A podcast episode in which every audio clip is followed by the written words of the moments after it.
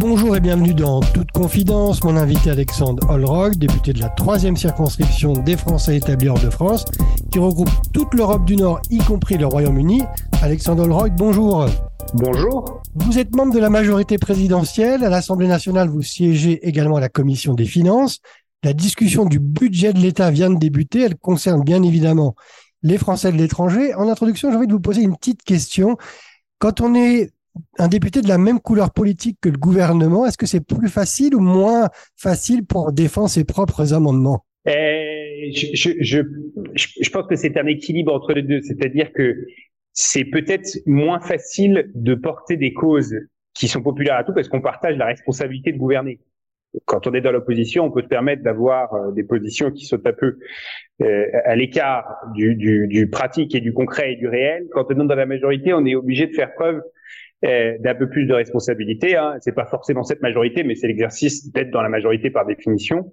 Par contre, la capacité à influer l'action du gouvernement, elle est nettement plus importante, c'est sûr, puisque on a des échanges réguliers euh, avec euh, évidemment les ministres et avec le gouvernement nettement en amont. Vous savez, le budget, on l'examine maintenant à l'Assemblée, mais on commence les discussions euh, avec le gouvernement euh, six mois avant. Quelles sont vos priorités budgétaires à vous, Alexandre Leroy, sur ce budget, sur cette, euh, ce financement, cette loi de finances pour les Français de l'étranger? Ce budget, il essaye de trouver les équilibres entre les contraintes de finances publiques, la nécessité de renforcer l'action et les services publics dans certains domaines, la nécessité de renforcer notre justice, euh, la nécessité d'investir dans l'éducation et en même temps la nécessité évidemment euh, de piloter nos, nos, nos finances publiques. C'est cet équilibre qu'il essaie de trouver.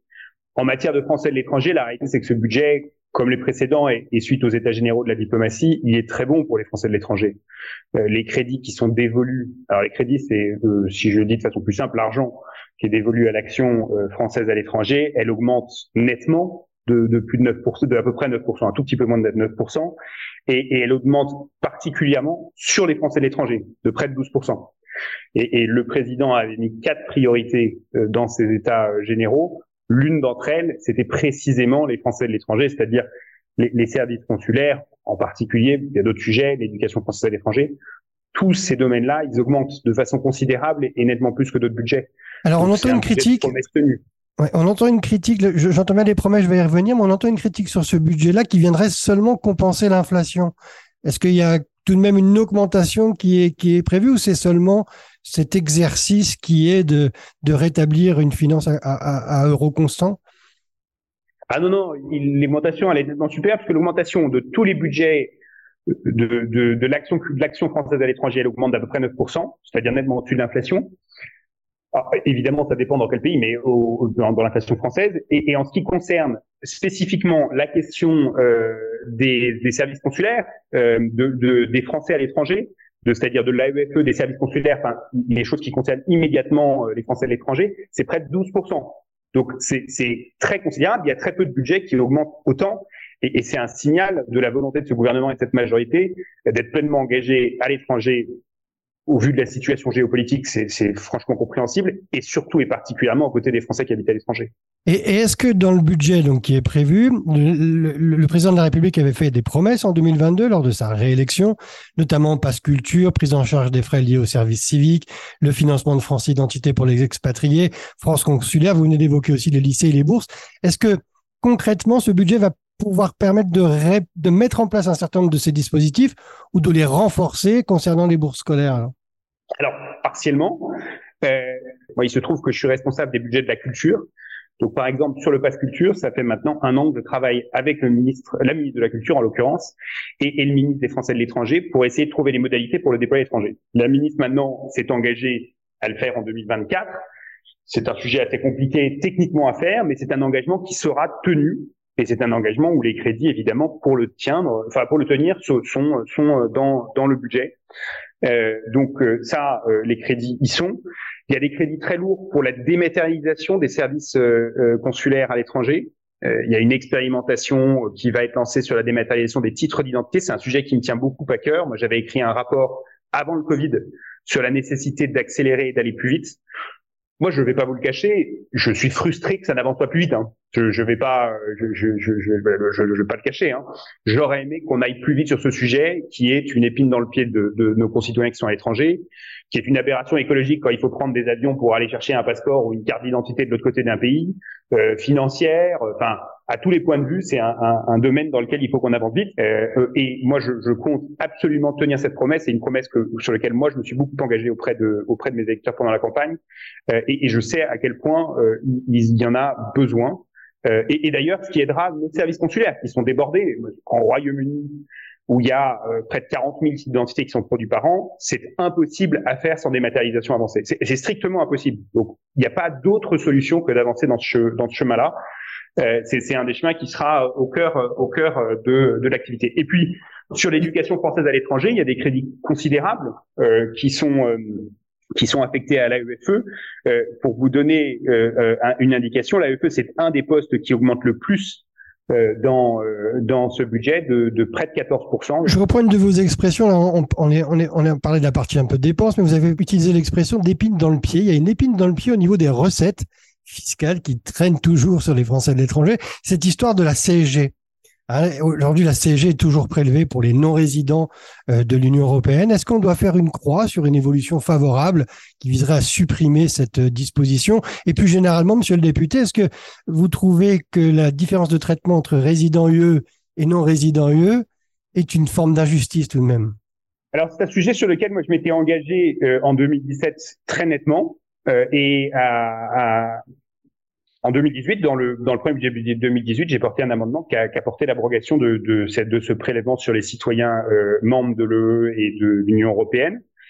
Euh, ce qui veut dire c'est, pour être tout à fait clair, une, une mesure qui ne concerne plus ma circonscription, puisque le Royaume-Uni, euh, de par l'accord de retrait, est, est, inclus dans, dans ce dispositif.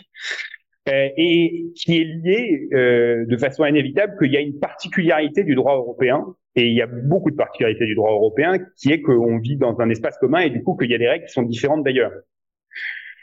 Euh, Est-ce que c'est un facteur discriminant ou de discrimination devant des cours? La réalité, c'est que juridiquement, je ne le pense pas. Euh, le fait de vivre à l'intérieur de l'Union européenne, c'est-à-dire de vivre à l'intérieur d'un espace commun où il y a des règles fiscales qui s'appliquent partout, euh, c'est une réalité juridique qui est différente et qui le sera toujours tant que l'Union existera. Est-ce que ça veut dire pour autant que je trouve c'est justifié d'imposer des Français qui habitent hors de France, qui ne bénéficient pas de la sécurité sociale, de prélèvements destinés à la financer? Non, je pense que c'est pas justifié. Et, je pense qu'il faudrait revenir dessus. On parle de l'Union européenne. Le budget de la France s'inscrit dans cette dimension aussi européenne. Il y a des règles à suivre. D'autant plus que la Commission européenne doit aussi valider le budget de la nation. Dans un rapport d'information que vous venez de publier, hein, vous avez souligné je cite, la communication insuffisante par le gouvernement des documents sur lesquels se basent les négociations au niveau européen relatives à la réforme des, règles budgétaires. Alors, sur ce point précis, est-ce que quelques jours après la publication de votre rapport, le gouvernement a déjà réagi? Et s'il n'a pas encore réagi, quelle suite sera donnée à vos travaux? Alors moi, c'est un combat de longue haleine qui pour le coup n'est pas un combat partisan, mais qui est vraiment un combat, à mon sens, de souveraineté et de responsabilité du Parlement. Moi, je suis un Européen convaincu, absolument convaincu. Et je pense qu'il y a beaucoup de responsabilités qui ont été déléguées à Bruxelles à juste titre. Le Bruxelles, par contre, ne valide pas le budget euh, français, mais le budget français doit respecter certaines règles que nous avons nous-mêmes édictées et, que nous sommes en train de renégocier euh, en ce moment. La question que je pose dans ce rapport sur une réforme, mais qui s'applique d'ailleurs à tous les sujets européens, c'est une question d'information du Parlement. Parce que on a délégué pas mal de pouvoirs à Bruxelles, c'est très bien, mais il faut que l'Assemblée nationale et que le Sénat est le pouvoir de comprendre qu'est-ce qui se passe dans ces négociations, qui sont souvent des négociations entre l'exécutif, le gouvernement et les institutions européennes. Et dans la majorité des pays européens, c'est le cas. C'est-à-dire que les commissions des affaires européennes, les députés de ces, de ces comités ont accès à tous ces documents et à toutes ces négociations. Nous, il y a une particularité qui est liée à la Ve République. Comme cette responsabilité, elle tombe dans la Ve République, dans l'escarcelle du gouvernement et notamment du président de la République, il n'y a pas cette même transparence vis à -vis des parlementaires. Or, plus on avance dans la construction européenne, plus elle me paraît impérative, parce qu'il faut associer les représentants du peuple à ces négociations. Et moi, ce que j'ai proposé dans ce rapport, c'est de l'inscrire dans, dans la réforme constitutionnelle qui a été proposée par le président de la République. C'est-à-dire que les documents qui sont la base de négociations euh, à Bruxelles et les négociations qui s'y tiennent, le Parlement doit en être informé en temps et en heure.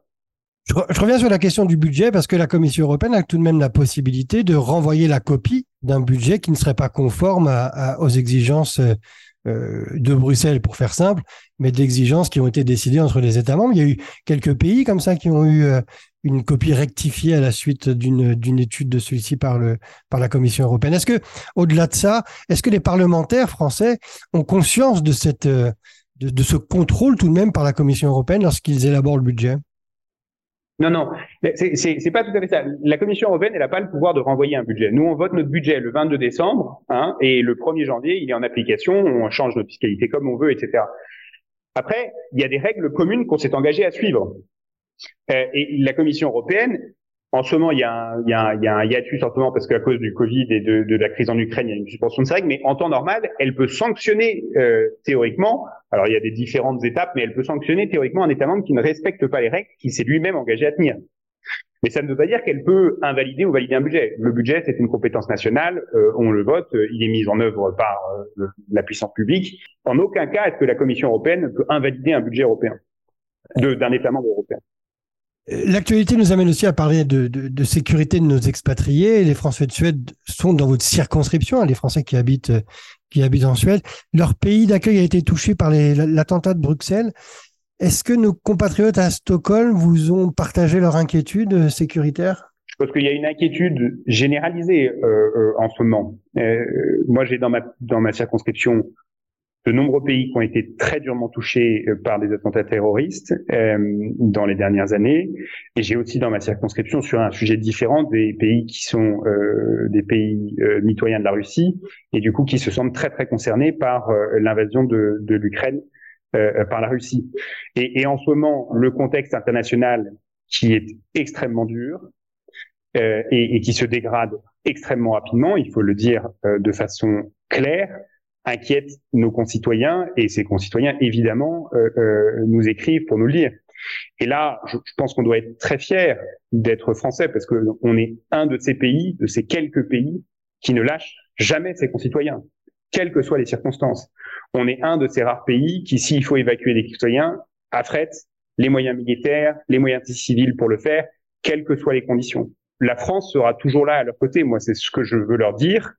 Et, et c'est ce qu'on s'évertue à essayer de faire euh, euh, au, au, cœur de l'action publique euh, par euh, des moyens budgétaires en, ce qui concerne le budget, mais, mais d'autres moyens sur, sur d'autres actions publiques. Mais dans le projet de loi de finances, la direction de la sécurité diplomatique disposerait d'une mesure nouvelle de 5 millions d'euros. Est-ce que ça pourrait être suffisant pour répondre tout de même à... Alors là, on est bien sur l'emprise hein, des ambassades, véhicules blindés possiblement achetés, etc. Mais 5 millions d'euros, ça paraît, ça paraît un, très pauvre, entre guillemets, par rapport à ce que vous venez de nous dire? Alors, je ne pense pas du tout que c'est un, c'est un travail qui commence. C'est un travail, ça fait longtemps que c'est en œuvre. Moi, je vais vous dire dans ma circonscription de façon très concrète, euh, il y a un grand établissement euh, scolaire, le lycée français Charles de Gaulle à Londres. Moi, j'y étais élève, donc je le connais parfaitement, ce lycée, j'y ai passé 13 ans de ma vie. Euh, Aujourd'hui, si vous allez dans le CC, là où moi je rentrais, je sortais de la cour d'école, il y a euh, des portes blindées euh, de tous les côtés, de très grande ampleur, qui ont été mis. Il y a des mesures de sécurité avec des gardiens et des sas à toutes les entrées. Et, et ça, ça fait plus de dix ans que ça a commencé. Euh, même chose sur une antenne Marie-Doriac, même chose sur la construction de l'école française qu'on est en train de financer au, au Danemark en ce moment. Donc, la réalité de ces rénovations et de ces investissements sécuritaires, c'est que ça prend un certain temps et ça se déploie sur plusieurs années et qu'il y a un échelonnement de possibilités pour le faire. Et ces 5 millions d'euros, c'est pas 5 millions d'euros au total, 5 millions d'euros qui seront engagés cette année. Oui, c'est 5 millions d'euros, ils aideront, mais c'est une toute petite partie de la dimension euh, de l'action euh, française à l'étranger. C'est de sécuriser les, c'est de sécuriser les emprises, bien évidemment, à commencer euh, par les écoles, mais c'est la cellule de crise du Quai d'Orsay et sa capacité à se mobiliser. C'est nos services diplomatiques dans les pays où il y a des grands risques. Euh, c'est le service consulaire qui accompagne les Français quand ils peuvent se retrouver dans des difficultés à l'étranger. Tous ces éléments-là de notre action euh, à l'étranger sont renforcés. Merci Alexandre Lloyd. Merci à vous. En toute confidence, c'est fini pour aujourd'hui. On se retrouve très bientôt, toujours sur lesfrançais.press.